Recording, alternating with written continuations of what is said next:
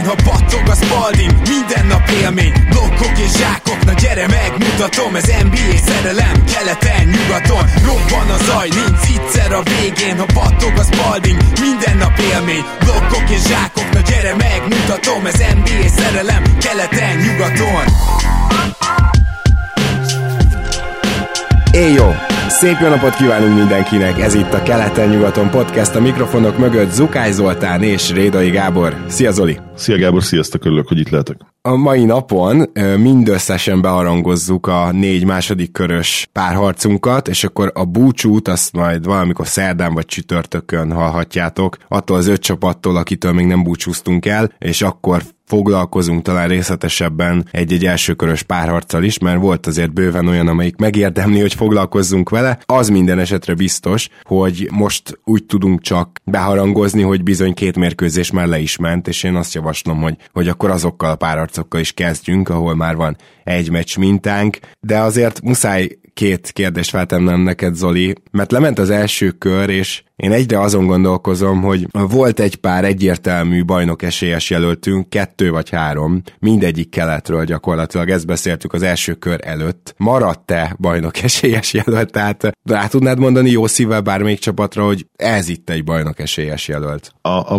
burkolt kérdés nyilván arra vonatkozik, hogy van-e olyan csapat, amelyik úgy igazán meggyőzött minket, vagy, vagy tényleg akár ellenállhatatlanul is játszott volna, és talán a filire lehetett volna ezt mondani, de, de hát ugye ott meg tudjuk, hogy mi a helyzet, és hogyha szegény Jojo sérülését ide veszik, ami hát a, a hírek szerint egy ilyen grade 2-es komoly tércalak húzódás, amivel 4-6 hetet kellene kiülni igazából, hogyha most alapszakaszról beszélnénk. Nem erősítették ezt így meg nyilván, de, de ez, a, ez az edu, educated okoskodás az orvosok részéről is, illetve azok részéről, akik ehhez értenek úgy igazán. Szóval, hogyha ők maradtak volna, vagy lennének, akkor ők el is fogytak ezzel, és válaszol a kérdésre, Nehéz nincs lenne ilyen olyan, csapatot találni. Nincs olyan csapat, amelyikre azt mondanánk most, hogy, hogy egyértelmű esélyes a bajnokságnak. Ez tényleg nagyon-nagyon hosszú idő óta szerintem az első olyan év, amikor nagyon sok esélyes lehet tényleg ez a történet, és nyilván erre Warriors fanok lenne képük szerintem még mindig, ugye tudjuk,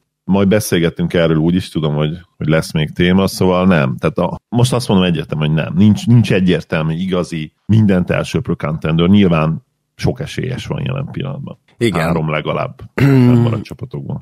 Ja, csak az egyik, akit szerintem gyakorlatilag az egész szakma bajnok esélyesként tekintett, szépen kizugott az első körben, ezt is majd a későbbi adásban vesézzük ki jobban, és ott majd szeretnék is felolvasni a kezdő ötről, minden évben egyszer rám jön, és annyira fantasztikus volt a Bax kiesésével kapcsolatos kezdő ötös cikk, Gobodis Tominak hála, amit nem is csodálkozunk, hogy ő jókat ír, hogy abból majd szeretnék is felolvasni itt az adásba, de ami biztos, hogy ez, hogy az első körben négy úgymond upset történt, és egy-két helyen tudunk kicsi kifogásokat adni. A Grizzliesnek nagyon hiányzott a két magas embere nyilvánvalóan. A Antetokumpo két és fél meccset kihagyott a szériából nyilvánvalóan, tehát apróbb kifogásaink vannak, de összességében az, hogy ezek után az alapszakaszt hogyan érdemes kezelni, mert, mert tök régóta volt ilyen, hogy hát az alapszakasz nem számít, stb., de mindig számított. Tehát ez nem volt igaz. És hogy, hogy lehet, hogy most érkezünk el oda, ezzel az offenzív boommal érkeztünk el oda, hogy egyszerűen annyival másabb a playoff és az alapszakasz, hogy az alapszakasznak már nincsen szinte prediktív funkciója, mert ha ez igaz, az nagy baj. Az az NBA-nek is nagy baj, az mindenkinek nagy baj, tehát én azt gondolom, hogy ez nem marad majd észrevétlen, és lehet, hogy itt nyáron jön egy-két szabályváltoztatás. És őszintén leszek, ezt is remélem, mert nem annak drukkolok én, hogy ne legyenek upsetek, hogy ne legyen meglepetés. Szó nincs erről, szeretem őket, szerintem mindenki szereti, hanem sokkal inkább annak, hogy ne lássunk már egy olyan Miami-t, amelyik azon gondolkozunk, hogy ennek az egész generációnak ott vége, és hogy le kéne cserélni a félcsapatot, és újra kéne indítani, amelyik előszedi a két évvel ezelőtti bajnok esélyes önmagát a rájátszásra, és egyszer csak úgy dobnak, mint a szezonban, kb. egy meccsen sem, egy egész szérián keresztül, és ez jó is lesz, hogy így beke- bekezdjünk ezzel a szériával, és Jimmy Butler pedig, tehát nem tudok más mondani, mint hogy egyszerűen az alapszakaszban ö, nem úgy játszik, mint a playoffban. A, ami azért valamennyire értető, de hát ilyen szinten nem. Hogy is mondjam, csak erre nem nagyon van példa úgyhogy itt azért el kell gondolkozni szerintem majd ezen a dolgon. Na de bevezetésnek bőven elég ennyi, ha már Jimmy Butler, akkor itt is lement egy meccs, és már el is vette a pályaelőnyt a New Yorktól a, a Miami, és az a helyzet, hogy ahogy Jojo sérülése, ugye New Yorknak rendőr sérülése is egy olyan pont, amit hát nem igazán tudtak pótolni. Maradjunk annyiban, hogy a New York támadó opciói így nagyon-nagyon leszűkülnek Brunsonra, amíg nincsen Randall, és ezzel a Miami sokkal többet tudott kezdeni egyébként, mint a Cleveland. Tehát a Cleveland az inkább Randall-t fogta meg, és Brunsonra abszolút nem jutott ember, sőt, ahogy te mondtad, Brunson a széria legjobb játékosa volt, és akkor miről beszélünk.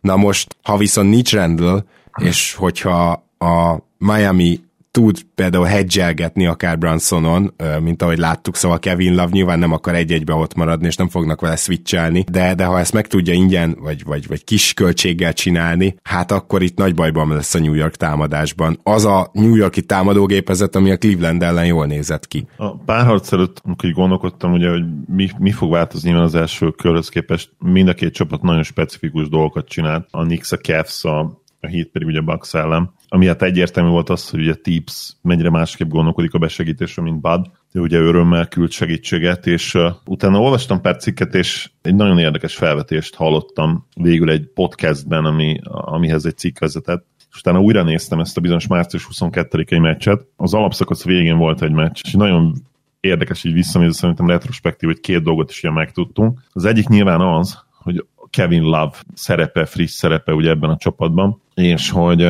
mennyire komfortos volt a Knicks abból a szempontból, azon a meccsen, az, annak a meccsnek az elején, hogy oké, okay, meglátták, hogy Kevin Love ugye kezdő, és úgy voltak benne, hogy oké, okay, na akkor izoláljuk őt szépen le az egyik sarokban, és akkor támadjuk. És ez Randall egyébként gyönyörűen működött is, és hogy mennyire érdekes, hogy hogy ugye most Randall nélkül Obi Topinon gyakorlatilag már a legelejétől gyönyörűen el tudták bújtatni Lavot, és egyébként vicces, hogy ennek ellenére a Nix nagyon jól, nagyon jó volt ebben az első negyedben, mert egyszerűen bedobták azokat az üres dobó helyzeteket, amiket utána a meccs második felében gyakorlatilag zsákszámra kihagytak, és még egy érdekesség egyébként, hogy mennyire vicces az, hogy azt a meccset is egyébként megnyerte a Heat, 127 pontot dobva, 57%-kal triplázva az a csapat, amelyik írd és mond, több mint egy éven keresztül volt gyakorlatilag egy negatív szlamban, hiszen ugye ez is mennyire vicces, és, és utólag milyen hihetetlen anomália ez, és most már tényleg azt sem úgy kell gondolkodnunk róla, hogy anomália. A 21-22-es szezonban a Heat vezette a ligát az alapszakasz tripla százalékban. Utána jött, utána jött a playoff, ahol 30 százalékkal tripláztak csapatszinten. Az alatt a 10,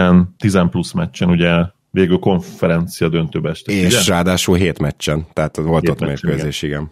Szóval play egyáltalán nem tudtak hirtelen triplázni, és utána ugye ebben az egész alapszakaszban gyakorlatilag elment a tripla, és ezen a március 22-i meccsen visszajött, és milyen érdekes, hogy egy jövőbeni Knicks meccsabban, és, és úgy néz ki, hogy tényleg kijöttek ebből a slumból, mert bár most ezen az első meccsen ők sem dobtak azért extra jól, de 33%-kal tripláztak a mezőnyből, míg a Knicks hát 20%-kal, és ráadásul, hogyha megnézed a Branson, Hart, Barrett, Quickly, Grimes, mi ez, Quintet, vagy sextet lehet már, ők 3 per 23-at dobtak be. Tehát... Igen, de ez azért óvatosságra is int minket, mert hogy Quickly meg Grimes nem fog így dobni. Az az érdekes, hogy szóval azt szerintem teljesen természetes, hogy Obi Toppint hagyják dobni. De ha az biztos, hogy amíg nincs rendől, Toppinnak a tripla az ingyen lesz mert itt úgy van vele, hogy az egyszerűen nem fordulhat elő, hogy Toppin bedob mondjuk 10-ből 8-at. Tehát ez, ez nem történik meg. Nyilván Lavot azért kell kiemelni, mert egy sok fegyverrel rendelkező komoly playoff csapat ezt a Lavot le kéne, hogy kergesse a pályáról. És jól tudja a Nix is, és ez a cél. És nem sikerült. Annyira nem sikerült, hogy Lav ebben a Kelly Olinik pozícióban, amiben így be cuppant gyakorlatilag egyből, csak most eh, én, én úgy érzem, hogy ő fizikailag is a rájátszásra azért rendbe került, tehát én azt hiszem, hogy ő neki valószínűleg nem tett azt túl jót, hogy végén már ott Mellőzték, mielőtt elcserélték, és nem is, nem is túl jól szállt be egyébként az első Miami is meccsein. Na most úgy érzem, hogy most fizikailag is rendben van. Ettől függetlenül őt négyesben, védekezésben mindenki szét akarja majd támadni, és nyilván ez ellen hedgelni lehet, meg, meg droppolni lehet esetleg egy pick and roll-nál, de azt, azt meg kell akadályozni a hitnek is, hogy teszem azt, egy Bransonnal egy az egybe maradjon. Vagy egy Randall-lel, de, de főleg Bransonnal, tehát neki nyilván a, a gyors ö, és triplát is tudni, ö, dobni tudó játékosok azok, akik, akik problémát jelenthetnek. De most a másik oldalon említetted a sok kihagyott triplát, azért az meggyőződésem, hogy a Heat egy ilyen mozgékony magas emberrel, mint Adebayo, és egyébként vicces, de a periméter vétezésüknek nyilván nem tesz rosszat az, hogy nincs ott Hero, és hogy több Gabe Vincent van, és az, hogy Larry összeszedi magát, de azt kell, hogy mondjam, hogy egy jelentősen jobb periméter védő állományjal, mint a, mint a Cleveland, szerintem sokkal jobban meg tudja akasztani a New York ritmusát. Értem ez alatt, hogy nem is számíthatunk arra, hogy ezek a triplák folyamatosan nagyon jól beessenek, mert egyáltalán nem úgy üresek ezek, mint a Cleveland ellen voltak, és nem is úgy lesznek, illetve sokkal tudatosabban adja fel a rossz dobókat a Miami, mint ahogy a Cleveland tette. Szóval ez két különbség, ez persze nem magyarázza ezt a szörnyű shooting teljesítményt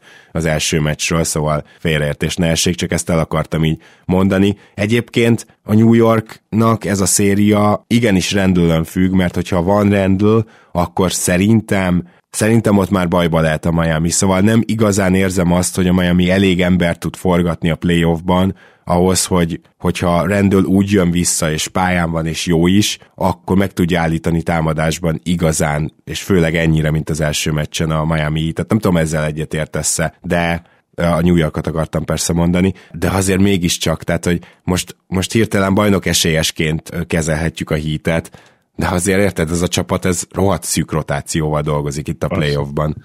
Abszolút, és egyébként az is érdekes, hogy, hogy meggyőződésem az, hogy Randall hiánya ahhoz is vezethető vissza, hogy megint lehetett ugye játszatni Duncan Robinson-t is. Ha, ha van egy rendőr, akkor már valószínűleg nem, nem teheted meg azt, hogy, hogy játszhatod őt, bár ugye tudjuk, hogy a Bucks ellen tényleg szenzációs volt, és úgymond totál felül teljesített, ugye volt egy 20 pontos meccse is.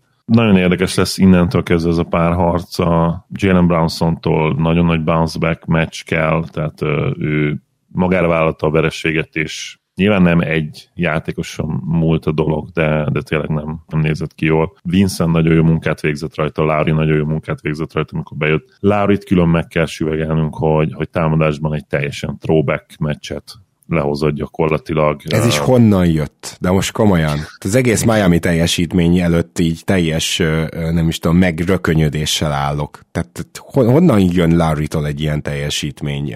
Ez a, ez a Jordanhez hasonlítható Butler, ez így végig ott van, csak Butler megnyomja a gombot, hogy azért ez nem életszerű. Igen, és egyébként milyen érdekes, hogy nyilván Butlernek zseniális meccse volt, de, de hogy ahogy, ahogy el is mondtam magáról, nem fogja erőltetni. Tehát nyilván, hogyha ami, ugye a Bucks ellen ez kellett, nem dupláztak egyáltalán. Nagyon sokat vitatkoztak ezen, hogy ez jó dolog, vagy nem jó dolog. Azért a konszenzus, vagy majdnem konszenzus, konszenzus felé haladó vélemény az volt, hogy hát nyilván duplázni kellett volna. Persze egy, egy négy után ez, ez még, még nagyobb nyugalomban lehet mondani. igen.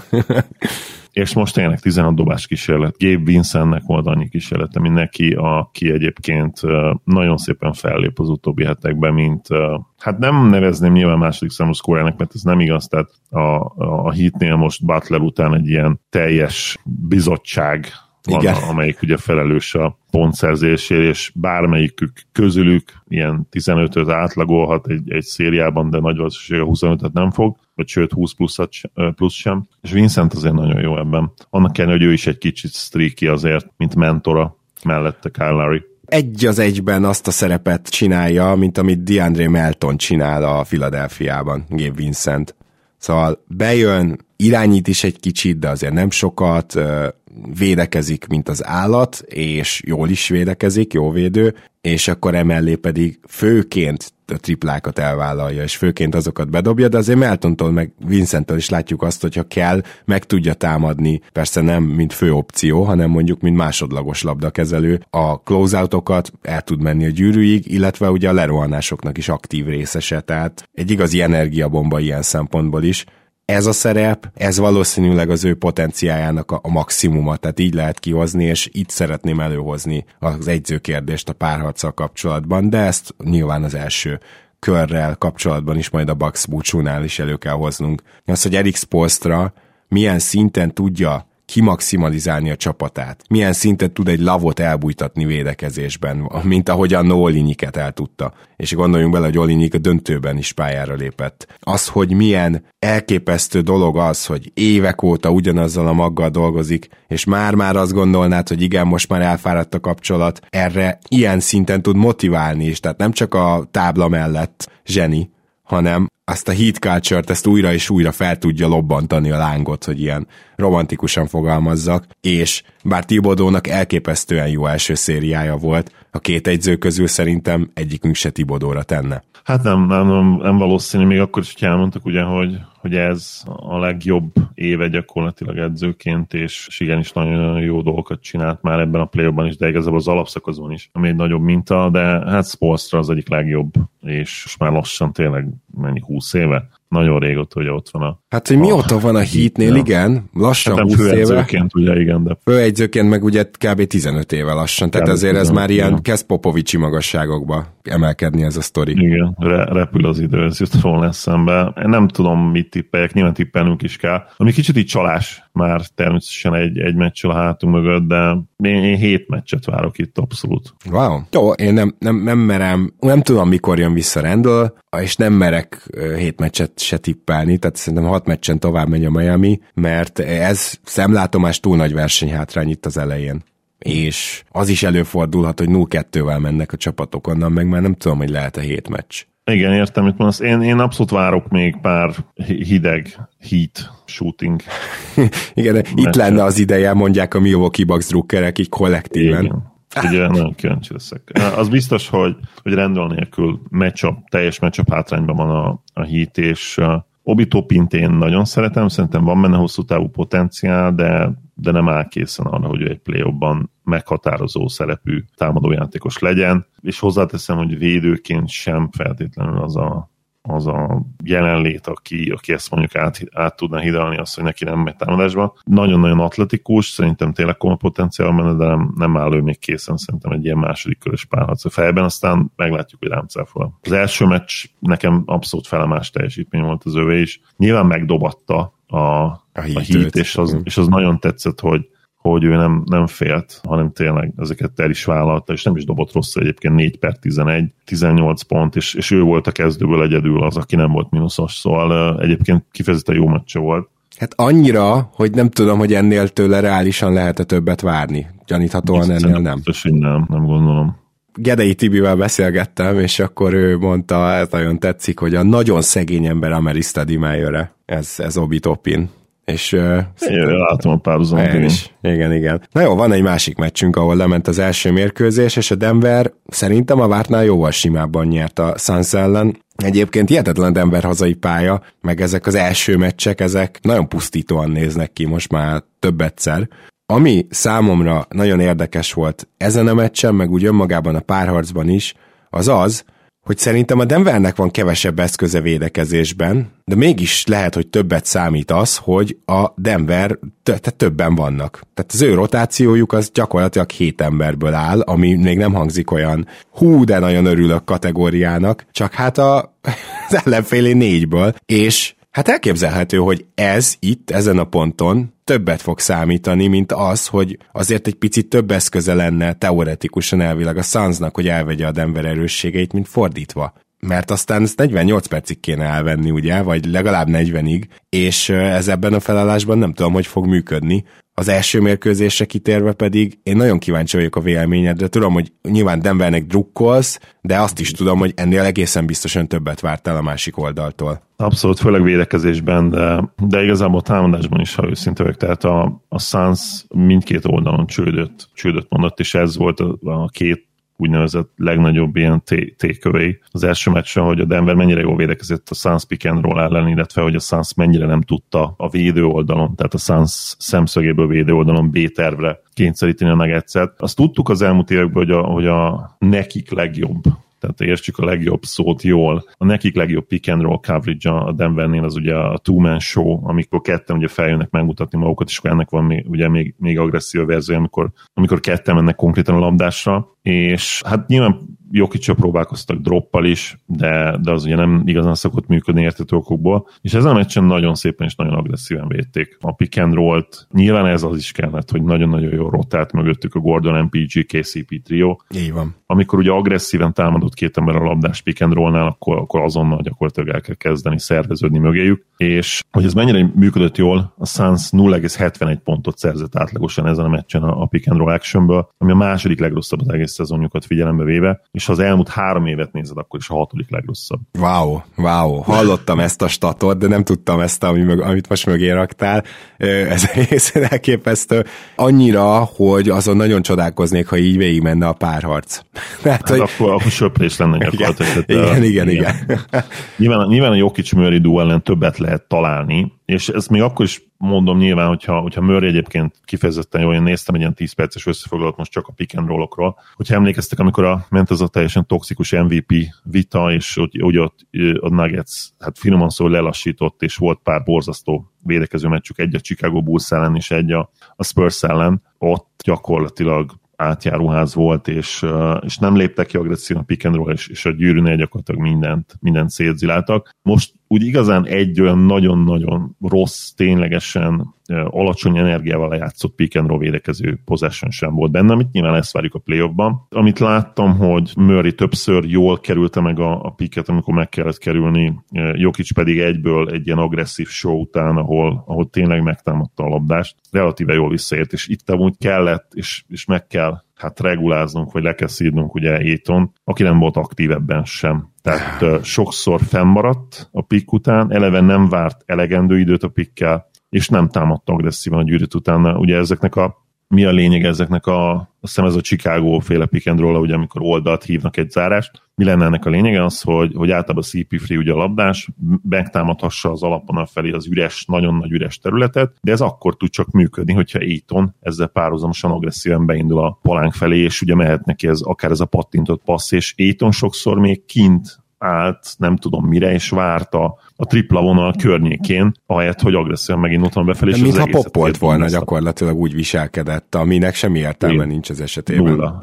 Az ilyen, igen, az ilyen pick and roll coverage ellen. És ami, ami még feltűnt ugye, hogy hogy a Nuggets, és itt van egy kis előny, az, hogy a Nuggets gyakorlatilag egy five-out line kezdte a meccset, ha megnézed, mert tényleg mindenki tud triplázni, nyilván Gordon nem fog így triplázni minden meccsen, de, de azért mindenki tud triplázni, nem lehet senkit ott hagyni, és van több olyan shooter, ugye Murray, KCP és MPJ személyében, akit meg egyáltalán nem lehet ott hagyni. Igen. És ezzel szemben meg a Suns azért ez egy free out line rakott ki, ami ráadásul úgy free out line hogy és itt visszacsatolok ugye arra, hogy a Clippers hogy védte CP free nem nagyon védték off-ból, mert úgy voltak vele, hogy CP egyrészt nem fogja szarrá sprintelni magát, amikor nincs nála a labda. Meg nem is dobja el ugye egyből a catch Meg nem is nagyon dobja el őket, tehát pontosan, tehát az is felmerül benned, hogy egyáltalán el fogja dobni, vagy metodikusan kivár, hogyha nála van a labda, és megpróbálja, megpróbálja megtámadni ugye a ki, kirepülő embert, és ilyen formán ez tulajdonképpen egy ilyen, majd hogy nem egy two out, vagy ilyen két és fél out kezdő. Igen, igen, és ide tényleg shooting kell. Tehát az a helyzet, hogy mindannyian szeretjük Okogi védekezését, te is évek óta dicséred, én is, ez tartotta a ligában, az is kétségtelen, de lehet, hogy ide Damian Lee kell. És ezt azért mondom, mert a Denver elleni védekezés az sokkal jobban a passávok lezónázására kell, hogy koncentráljon, mint sem arra, hogy fantasztikus egy-egy védők legyenek fenn a pályán. Sőt, kifejezetten a Sunsnak a a, hát hogy is mondjam, csak rövid rotációja miatt tonnak egy az egybe is jó munkát kell végeznie Jokicson. Durant az egyetlen, akit szeretnél úgy használni, hogy besegítsen, mert ugye zseniális besegítő védő. Én azt gondolom, hogy Booker abszolút bizonyított az elmúlt években, ő jó egy-egy védő most már, nem extra, de jó. Hogyha ő kerül Murrayvel szembe, akkor a Sunsnak azt a párharcot úgymond le kell nyelni. Azt kell mondani, hogy nem, nem küldünk oda, dup, nem duplázzuk be, nem küldünk oda akkora segítséget, hanem meg kell ezt próbálni, mert hogyha már rá tudják kényszeríteni a Nuggetset az egyegyezésre, akkor már tényleg sikerült valamit elvenni. Ugye te ezzel kezdted, hogy nem sikerült semmit elvenni. Semmi. Hogyha idáig eljutnak, akkor már sikerült valamit elvenni. És ezért gondolom azt, hogy az nem biztos, hogy itt a legnagyobb veszély, hogy esetleg Damian Lee bent van, és akkor megpróbálják folyamatosan ráváltani Murray-t, és, és ettől Murray 20 több pontot fog dobni, vagy, vagy 15 TS százalékkal hatékonyabb lesz, mint sem az, hogy a Nuggets az alapjátékát tudja támadásba játszani, amiben Jokic szervez, ami, ami az egyik legjobb támadójáték a ligában. Tehát én, én mindenképpen e felé mozognék, és igen, ide kell shooting, hát most abba is gondolj bele, hogy említetted ezt a két és fél out, de lehet, hogy ez ilyen, nem tudom, igazából olyan, olyan igazán nulla tehát az a helyzet, hogy Durant is, és Booker is középtávolról szeret legjobban dobni, és, és Chris Paul is. Szóval ah, nyilván most spacing szempontjából persze a két és fél az jó, csak azt akarom ezzel mondani, hogy, hogy nekik mindannyiuknak rohadt jól jönne egy ilyen 40% fölötti deadly shooter, és van egy a csapatban. Szerintem make it work, tessék megoldani. Igen, a, ugye összesen volt 23 tripla kísérlete a Sunsnak, és az első fél időben meg azt hiszem valami 9, vagy valami ilyesmi volt, tehát nem akarok hülyeséget mondani, egy ponton 9 volt, és már eléggé, eléggé ott jártunk, hogy majdnem a fél idő környékén. Nem tudom, hogy ez a modern NBA-ben mennyire követhető egy nagyon jó csapat ellen. Nyilván tudjuk azt, és, és ezért nem szabad túlreagálni feltétlenül az első meccset abban a szempontból, hogy, hogy a pick and roll-lal fognak sokkal-sokkal jobb támadó meccseket lehozni, ez egyértelmű, mint a mai volt, és Bookerbe és Durantbe benne van az abszolút, hogy legalább egy meccset, de lehet, hogy kettőt úgy megnyernek, hogy 70 pontot felraknak a, a közösbe, és lehet, hogy mindent jól csinált aznap este a, a Nuggets. Jól védte megint lehet a pick and roll, de egyszerűen bedob mind a kettő 10-10 midrange dobást, és nem tudsz egyszerűen mit csinálni vele, és, és 55 meg mondjuk 58 kal dobnak a mezőnybe, tehát ilyen abszolút benne van a pakliban. Viszont azt is meg kell említeni, hogy, hogy Jokic jelen pillanatban például olyan dobások garmadáját hagyja ki, amit ő beszokott dobni, és most már ez az elmúlt két-három meccsre visszavezetett. Bizony. Lehet, hogy a csuklója, és ha a csuklója, akkor ez nem biztos, hogy változni fog, de neki is kinéz már, hogyha egyébként nem a csuklója feltétlenül, és nem az zavarja, hanem egyszerűen ilyen, ilyen streakben van most, hogy tőle is bizony kivett most már egy ilyen 30 plusz pontos, 60%-os meccs, és a Suns olyan gyenge volt az első körben a védekezésben, és olyan gyenge volt ezen a meccsen is, hogy, hogy felmerül a kérdés, hogy miért, mert a, hogyha megnézed az emberállományt, akkor nem kellene ennyire nem, nem, nem. E, igazából, amikor Okogi van a kezdőben, akkor öt relatíve jó védő van a, a Suns kezdőjében. Tehát és azért... mégis úgy védekeznek, mint hogyha egy ilyen bottom five csapat Abszolút. lettek volna az alapszakaszban. Abszolút. Én nem Most tudom. ez nem olyan kicsi minta. Tehát hát a, igen. A, az első kör simán lehetett volna úgy 6-7 meccs, 6 vagy akár 7 meccs is, hogy, hogy hiányzott végig, majd, hogy nem ugye hát Paul George végig és Kava egy idő után. Tehát a negyedik és az ötödik meccset is simán elveszítették volna. Kb. nem teljesen rajtuk múlott és a védekezés mind a kettőn borzasztó volt. Igen, és most, most már muszáj lesz megnéznem, úgyhogy meg is nézem azt, hogy február mondjuk 14-től mostanáig eh, hanyadik lett a Suns védekezésben. Akkor már ott volt ugye Durant, és mert én, igen, tehát tizedikek lettek, tehát én azért mondom, hogy nem emlékszem arra, hogy mondjuk az alapszakaszban a Durantel felálló új Suns annyira visszazuhant volna védekezésben, és akkor jól emlékeztem. Ha... Eddig 118-as defensív ratingjük van a play-offban, ennél csak két csapat volt rosszabb, a Clippers, aki ellen játszottak, igen. és hát sok, teljesen sokkoló módon a Milwaukee Bucks, de ugye, ugye tudjuk, hogy ott Jánisz nem volt gyakorlatilag a párharc nagy része. Hú, jó, akkor viszont én megpróbálok tippelni. Most az a helyzet, hogy a széria előtt én azt mondtam magamban, hogy ez 4-2 Suns lesz, és leginkább azért, mert nem láttam jönni ezt a tragikus védekezést. Szóval most csak azt akarom mondani, hogy ezen az első meccsen a Suns sokkal rosszabbul nézett ki, mint a Minnesota az utolsó három meccsen abból a 4-1-es szériából. Annyira, hogy a Minnesota kifejezetten jól nézett ki kifejezetten jól nézett ki a Denver ellen, szépen megtalálták azt, hogy például ugye az első és legfontosabb támadásban, hogy használjuk már ki azt Jokisnak a gyengeségeit valahogy ki kell használni. Tehát azért, ha ő pályán van, akkor ez fontos lenne. És ezt a Minnesota például egészen jól kezdte el megoldani már a vége felé. Egyébként Jokisnak nem volt rossz védekező szériája, nem ezt mondom, de hogy azért erre, erre rá tudott menni a Minnesota. És a Minnesota védekezése pedig hát ég és föld volt ahhoz képest, amit most itt bemutatott a Suns. Szóval én 4-2-t mondtam a a széria előtt, és ezt azért mondom be, mert most könnyű az első meccs után megváltoztatni ezt a tippet, és, és meg is teszem, mert szerintem ezt a Suns védekezést egy széria alatt összerakni, én, nem, nem látom. Úgyhogy én jelenleg 4-3-as Denver továbbjutást tippelek, de, de azért szeretném felvállalni, hogy abszolút nem ezt mondtam volna a széria előtt. Én Nuggetset mondtam volna a széria előtt is, de nyilván most azért egy meccs nem nagy minta, de ahhoz elég, hogy, hogy az azért predestinál, hogy ez valószínűleg legrosszabb esetben a Nugget szempontjából egy szorosan elveszített párharc lehet, tehát lehet, hogy még ez egyébként mindegy is. Nyilván így már, hogy egy meccs van, én is még magabiztosabban tippelem a, a Nuggetset, de 4-2-re mondom őket, de nyilván azt hozzá kell tenni, hogy nem sokkolna semmi. Tehát a, a Nuggetsről nagyon sokszor elmondtuk, hogy akkor fogunk majd igazán hinni bennük, ha megcsinálják, és ezt a pick and roll is akkor fogom elhinni, hogyha egyben marad, és, és megnyerik ezt a párharcot. Ugye? És mondjuk bejutnak a döntőbe is, tehát abszolút nem lepne meg, hogyha szétesne darabjaira például a második meccsen, és akkor 120 pontot kapnának. Tehát... Igen, de azért a Sunsban is van egy ilyen dimenzió, hogy azért most Igen. már látnunk kéne, hogy ők tudnak védekezni, mert nem elég csak így teoretikusan összeállítani ezt a dolgot. Így van, így van, így van. Úgyhogy uh, igen, ha, hat meccset tippelek most én is a Nuggetsnek, de de meglátjuk, hogy mit lép. Nyilván Durantot és Bukert, de akár még CP3-t is nem, nem igazán lehet leírni. Az Aiton dolog az egy nagyon, viszont nagyon frusztráló lehet a Suns fanoknak, és uh, igazából nekem is, mert én, én szeretem egyébként aiton egy nagyon tisztelettudós srác, nagyon, nagyon jókat szokott nyilatkozni, ő például nagyon tiszteli Jokicsot, az egyik legnagyobb fonjának mondta magát többször, és hát Isten áldotta fizikai talentuma van, és, és olyan midrange jumperje, és olyan, olyan touch, hogy tényleg övé lehetne a világ, és egyszerűen bele van oltva ebbe a csávóba egy nyuszinak a uh-huh.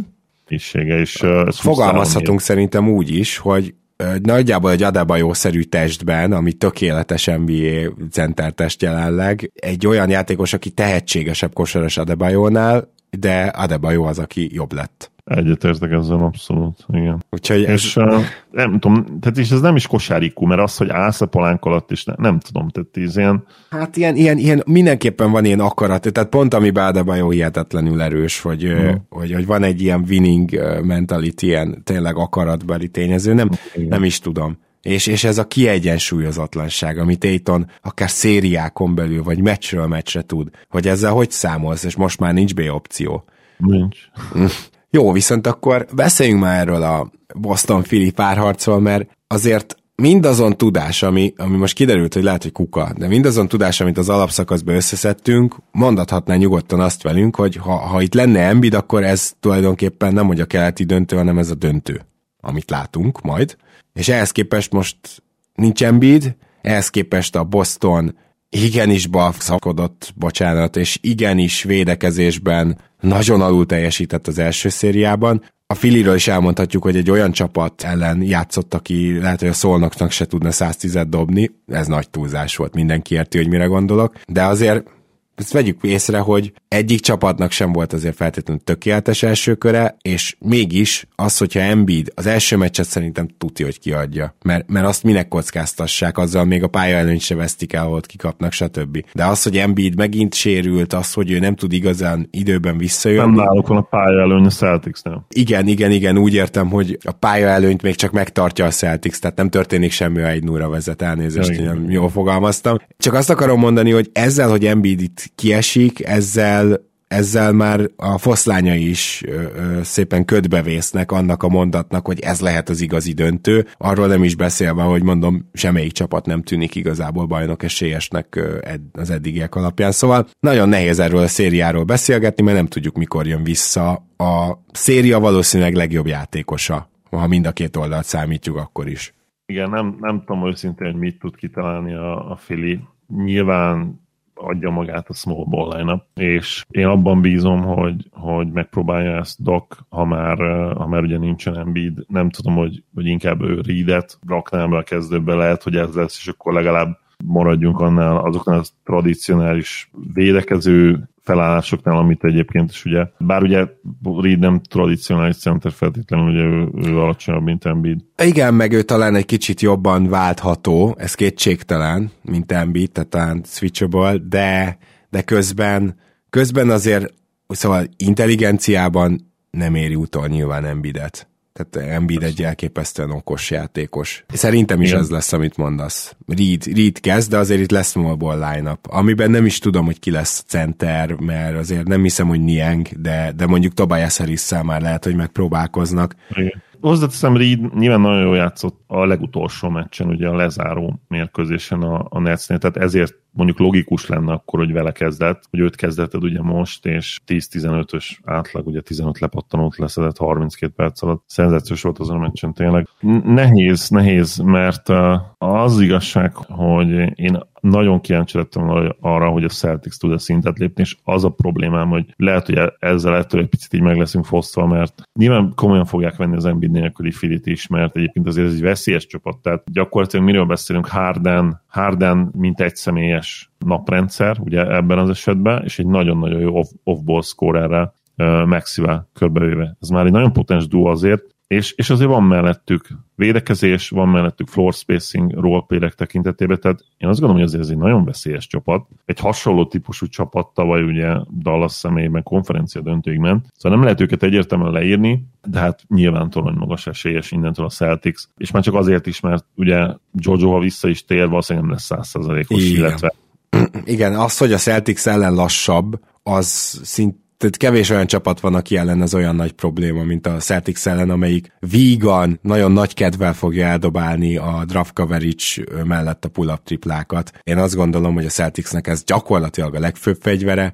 és ez továbbra is így van. Arra leszek kíváncsi, hogy itt milyen típusú meccseket látunk majd, mert az Embiid nélküli párharcban én nem csodálkoznék akár ilyen 120-130 pontos shootoutokon sem. És ha ez így lesz, akkor is a Bostont tartom minden ilyen meccsen esélyesemnek, és el is mondom miért, azért, mert én szerintem az ilyen rohanásokat Harden már nem bírja annyira, illetve az ilyen rohanásokban az a csapat szokott nyerni, aki kevesebbet hibázik, és szerintem, hogy is mondjam, csak a Bostonnak ez a fajta mélysége, hogy tényleg a hetedik emberük is olyan, hogy más csapatnak a harmadik, negyedik embere lenne, ez a fajta mélység, ez itt, ez itt ki fog jönni. A Fili az sokkal sztárközpontúbb, egyszerűen sokkal nagyobb a különbség, nem is csak Embiid, hanem ezt hagyjál még Harden is, Maxi és mondjuk a hatodik, hetedik kiegészítő ember között, mint ami a Bostonnál van, akár egy, egy Derek White és egy Tatum között.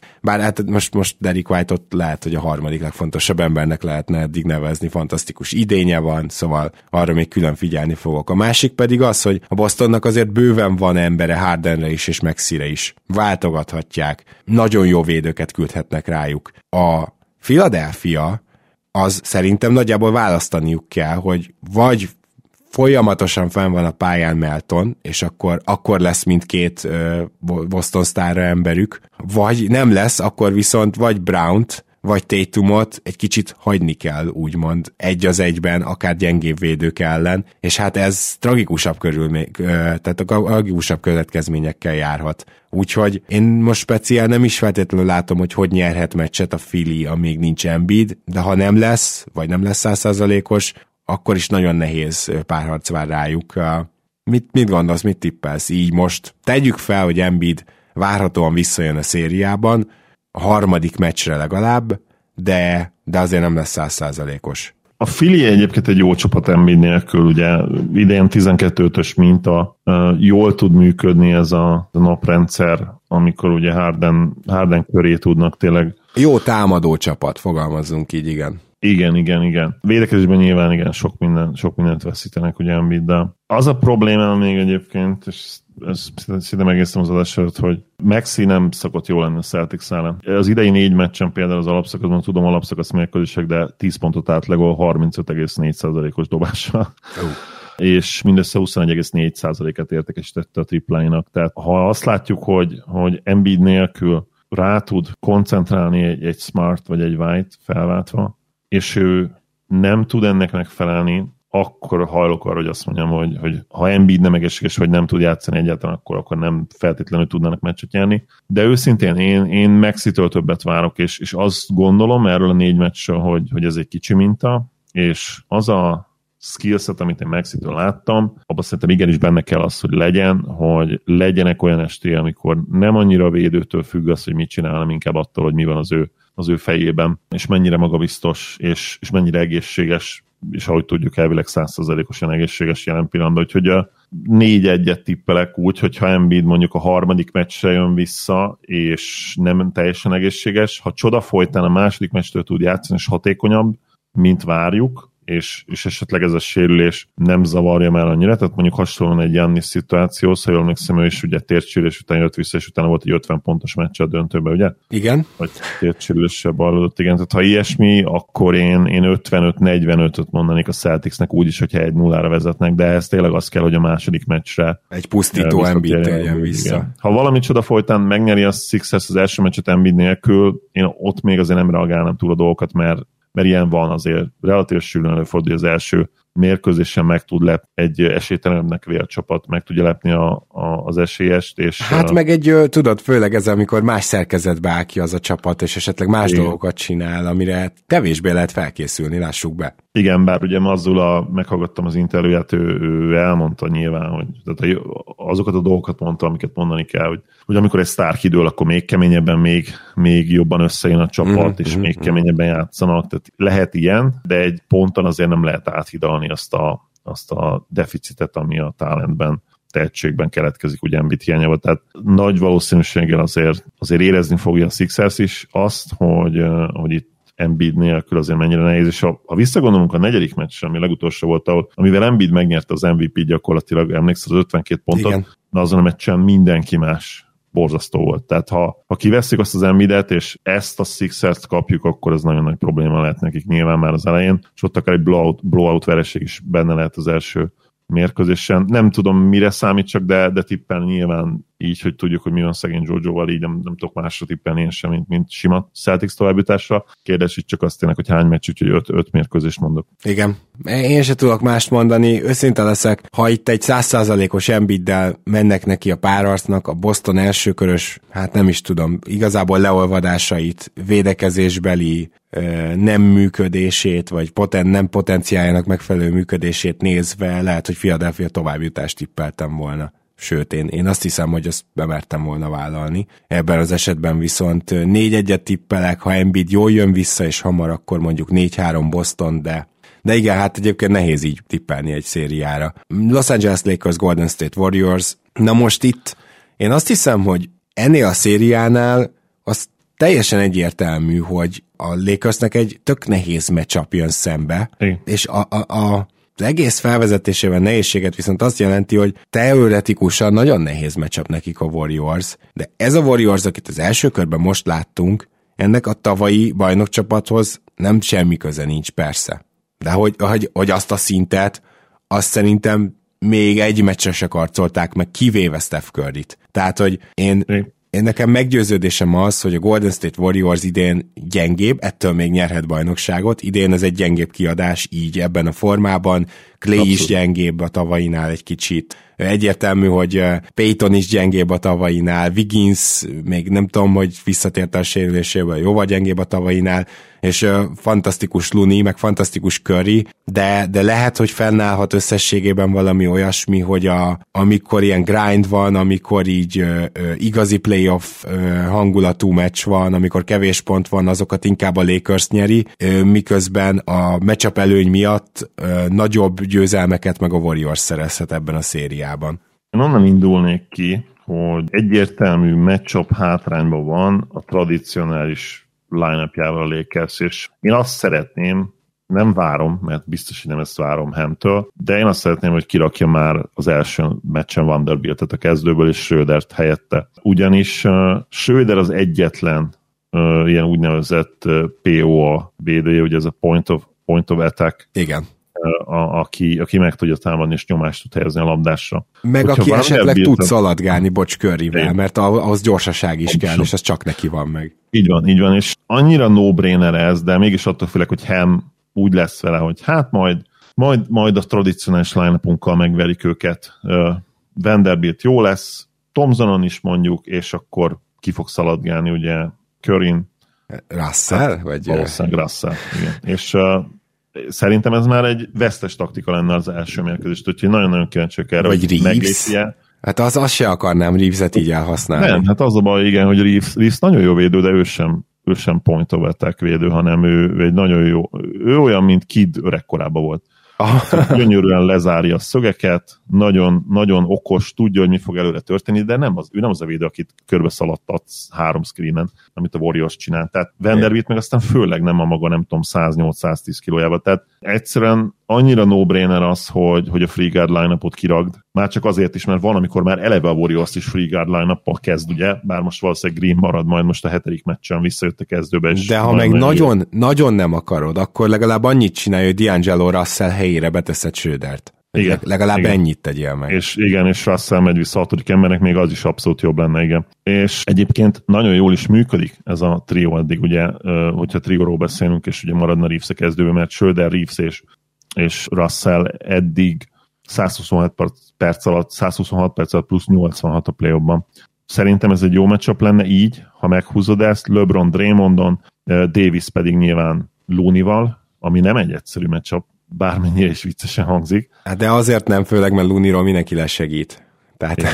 igen. igen. Én, én, én azt hiszem, hogy a Lakers egynek van, van egy ilyen nagyon durván, jól látható, ilyen, ilyen repülőgép leszálló pályaként kivilágított útja ahhoz, hogy, hogy ebbe a szériába jobb legyen, a palánk alatt rommá kell dominálni a Warriors. Tehát nem szabad hagyni azt, hogy Luni ennyire jó játékosnak tűnjön mint amennyire Igen, tűnt a Sacramento ellen. Ha, ha emlékszel, a, a nuggets is így végezte ki a warriors.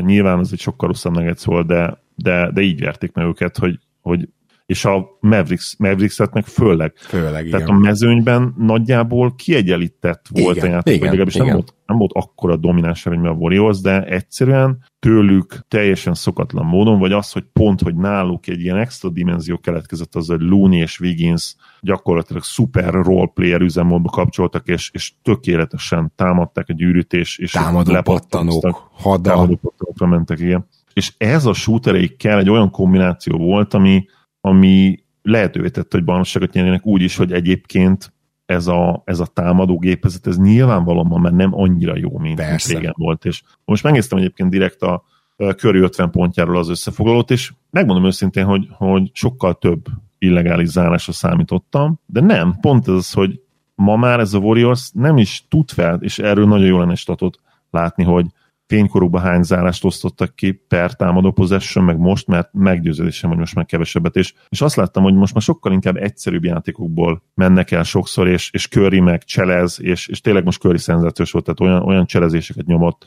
Elképesztő olyan, volt. Olyan lendülettel be tudott törni, és, és nem mindig egyértelmű zárás után, vagy ilyen kezdeti pick and roll actionből, hogy hogy nem is ment még a, végig a pick and roll, hanem ő egyből megbontotta egy, egy agresszív betöréssel. Meg Curry van akkor a klasszis, tudod, hogy neki, neki vannak egyszerűen ilyen meccsei, és azért tart négy, mert meccsig egy párharc, hogy, hogy, hogy azért aztán túl lehessen lenni. Hogy mondtad. Én amúgy nem tudom, mit, tipp, mit tippek ezzel, ebben a párharcban őszintén, tehát fogalmam sincs. Nézd, én, én, én azt gondolom, hogy igen, tehát a, a Lakers drukkerek körében láttam azt, hogy ilyen hurrá hangulat volt a, az utolsó meccs után, mert azt nagyon dominánsan megnyerték, de nem néztek ám ki olyan hű, de rohadt jól a Memphis széria alatt. Tehát no. a, az, ahogy a Lakers, jó, két nagyon jó védekező csapat, de a Lakers nem tud támadni. A LeBron, mint, mint ilyen wing irányító, ez a korszak véget ért a Lakers talán legpotensebb ballhandlerő Austin Reeves volt, ami egy brutális mondat. Nem is kérdés. De igen, tehát, hogy ízlágessük, de nem is kérdés. Na most, ha a Lakers nem tud támadni, akkor a warriors valahogy le kell védekezniük, és én nem tartom ezt lehetetlennek, főleg ha azokat a módosításokat, amit te is én is javasoltunk az elején, megcsinálják, de csak a palánk alatt, hogyha le tudják dominálni a Warriors-t, az nem lesz elég amellett támadni is kell, és ez is nagyon érdekes, hogy én, hogyha már azt szeretném, hogy Luni ne tűnjön ennyire jó játékosnak, akkor teljesen egyértelműen a palánk alatt igenis támadásban is dolgoznék. Mert azért itt, hogyha James is posztapol, meg Davis is posztapol, akkor csak az egyik őket fogja Draymond Green, a másik őket Luni, és akármilyen jó védőnek tartom Lunit, szerintem ez a két ember, aki technikailag a négyese és ötöse a Lakersnek, tehát eh, ezt már mondtam, hogy James szinte magas embert játszott a Memphis széria 80%-a alatt. Ez a két ember ott szerintem meg tudja őt verni, tehát hogy ezt is nagyon erőltetném, és nyilván a lassú játékot, tehát hogy a Lakers egyébként rohadt gyorsan játszott idén, azért mert hajlandóak voltak transitionbe futni, az tök jó, és hogyha te vagy transitionbe, akkor persze, hogy rohany, nem meg kell akadályozniuk azt, hogy a, a Warriors is rohanni, rohanni tudjon. Tehát a Lakers részéről ezek a, a főbb dolgok, amikben bízniuk kell, illetve feladatok, amiket végre kell hajtani. A másik oldalon a Golden State-nek az a feladata, hogy ne hagyja a palánk alatti dominanciát a, a Lakersnek. Hogy a Kings ellen így ide-oda ment, tehát hol ez hol az a csapat szedett több pattanót például, tehát hogy ne hagyja ezt nekik, azt nagyon fontos megakadályozni, és hogy tudjanak transitionbe menni. Tehát, hogy, hogy ezt a két dolgot, amit feladatnak mondtam a Lakersnek, ezt nehezítsék meg, és szerintem curry most már üzembiztosan számíthatunk két olyan meccsre, amivel önmagába megnyeri a Warriorsnak azt a két ö. Tehát, hogy Kérdezted, hogy mit tippeljünk. A Warriors matchup előnyét túl erősnek érzem, és ezért kettő négyet tippelek. Nem, bocsánat, Jézusom, a Warriors van otthon. Oké. okay. Hát ez óriási, hatodik helyről. Négy-kettőt tippelek ebben az esetben. Ha, ha most tényleg bele akarok nézni a konkrét meccsapokba, és, és azt is hozzeszem, hogy Hem nem fogja szerintem meglépni ezt, és, és kirak egy szerintem jó esélye vesztes az első meccsen. Én is azt mondom, hogy Warriors 6 meccsen, mert nagyon jó az a Lakers, és nagyon jó a védekezésük, de, de alapvetően nem úgy van felépítve, hogy egy Warriors típusú csapattal, egy Warriors típusú csapat ellen hatékony legyen ez a védekezés. Tehát amiben a Warriors nagyon jó, azt nem védi nagyon jól a Lakers. Egy, uh-huh. Így van. egy Nuggets, Nuggets valószínűleg jobb matchup lenne ennek a Lakersnek, vagy szinte egyértelműen jobban csak lenne ennek a Lakersnek, mint az a Warriors. Hiába, ha nézed egy vákumban, lehet, hogy az idei Nuggets jobb, mint az idei Warriors, bár lehet, hogy ezt meg, meg tudjuk majd a konferencia döntöm, és lehet, hogy kiderül, hogy nem. Nyilván nem lehet leírni a, a Warriors tényleg, tehát a, hogy, hogyan lehet. De azért az egyértelmű, hogy, hogy, hogy ez a Warriors már nem az a Warriors, és, és ennek ellenére a meccsapok azok a meccsapok, úgyhogy, úgyhogy 4-2. 4-2 nekik, mert ha, ha megnézed a mélység, mélységet tényleg, és most csak ha a védekező meccsapokra bontjuk le, ami nyilván kicsit leegyszerűsítés a dolgoknak, de, de az igazság, hogy a Warriorsnak még szerintem védőfronton is jobb opciói vannak a legjobb Lakers játékosokra, mint fordítva. Igen, ezt, ezt kell, hogy mondjuk. Mondjuk az, az első kör után, és egyébként az alapszakasz után is egy logikusnak tűnő következtetés, hogy minél kevesebbet kell játszatni Jordan Pult, annál jobban jár a Golden State, de ezt még ki akarom emelni, hogy Jordan Poolnak talán ez a matchup egy fokkal jobb lehet, mint a Kings, mert a Kingsnek nincsenek jó védői, és nincsenek olyan jó védői se a periméteren, vagy nem sok, mint a Lakersnek, esetleg lehetnek, hogyha úgy rotálnak. Ez jó bonyolult mondat, de a lényeget értettétek, szóval azt akarom mondani, hogy a Kings viszont gyors és gyors lábú játékosokból áll, és Poolnak igazából ő, ő ritkán ver meg erőből, vagy szóval, szóval igazából a Kingsnek még jót is tette az, hogy Pool meglátott maga előtt egy gyenge védőt, és hú, akkor majd most itt varázsolok egyet, és akkor valami pullapot tolok, ami persze kimaradt, és olyan volt körülbelül, mint egy turnover, néhány pool pozíció éppen ezért. A Lakers ellen ha csak nem D'Angelo russell találja magát szembe, azért, azért nem biztos, hogy ennyire így, így beindul és begőzöl. Igen. Maradjunk annyiba, hogy Pool tényleg áldja meg saját magát, meg az ügynökét, hogy megkapta azt a hosszú szerződést, akkor mert basszus, az... ha idei szezon után kéne, vagy idei után. Az első körben a hét meccsből hat konkrétan borzasztóra sikeredett, yeah. és egy jó mérkőzés volt. Ezzel ilyen zárószót is mondtál. A búcsúkkal jövünk a legközelebbi podcastben, és akkor utána reagálunk majd a második körre, és Zoli itt vagyunk a playoff közepén, úgyhogy mi meg jól érezzük magunkat, szerintem nagyon jó meccseket látunk is, és, és fogjuk is a fejünket, hogy mi ez az egész, amit nézünk, mert tényleg nagyon furcsa az idei playoff, úgyhogy lesz miről beszélnünk. Köszönöm szépen, hogy ma is itt voltál. Furcsa, de nagyon élvezem, és nagyon látványos, úgyhogy mai, mai mérkőzéseket is nagyon várjuk. Lehet, hogy már egy meccs lesz csak a Nuggets Suns Game 2.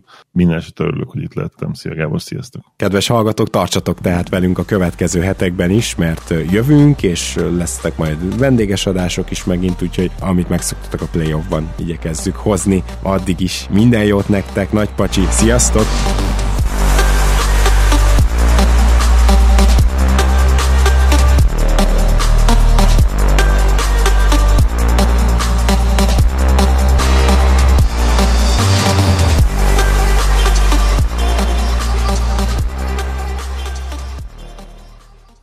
Ha más podcastekre is kíváncsi vagy, hallgassd meg a Béton műsor ajánlóját. El tudod képzelni, hogy a podcastet, amit éppen most hallgattál, fél év múlva már a mesterséges intelligencia generálja? Mi sem. De ha érdekel, eljötte már a gépek lázadása. Hallgass bele az Embertelen podcastbe. Orsós Lajos vagyok, a műsor házigazdája. Egyelőre még élőben. Egyelőre. Fedezzük fel együtt, hogyan ismerkedik, randizik, mesél és vitatkozik Betty és Péter, két teljesen mesterséges intelligencia. Lajos, a podcast címét mond még egyszer, Léci. Oké. Okay. Embertelen podcast. Ez a műsor a Béton közösség tagja.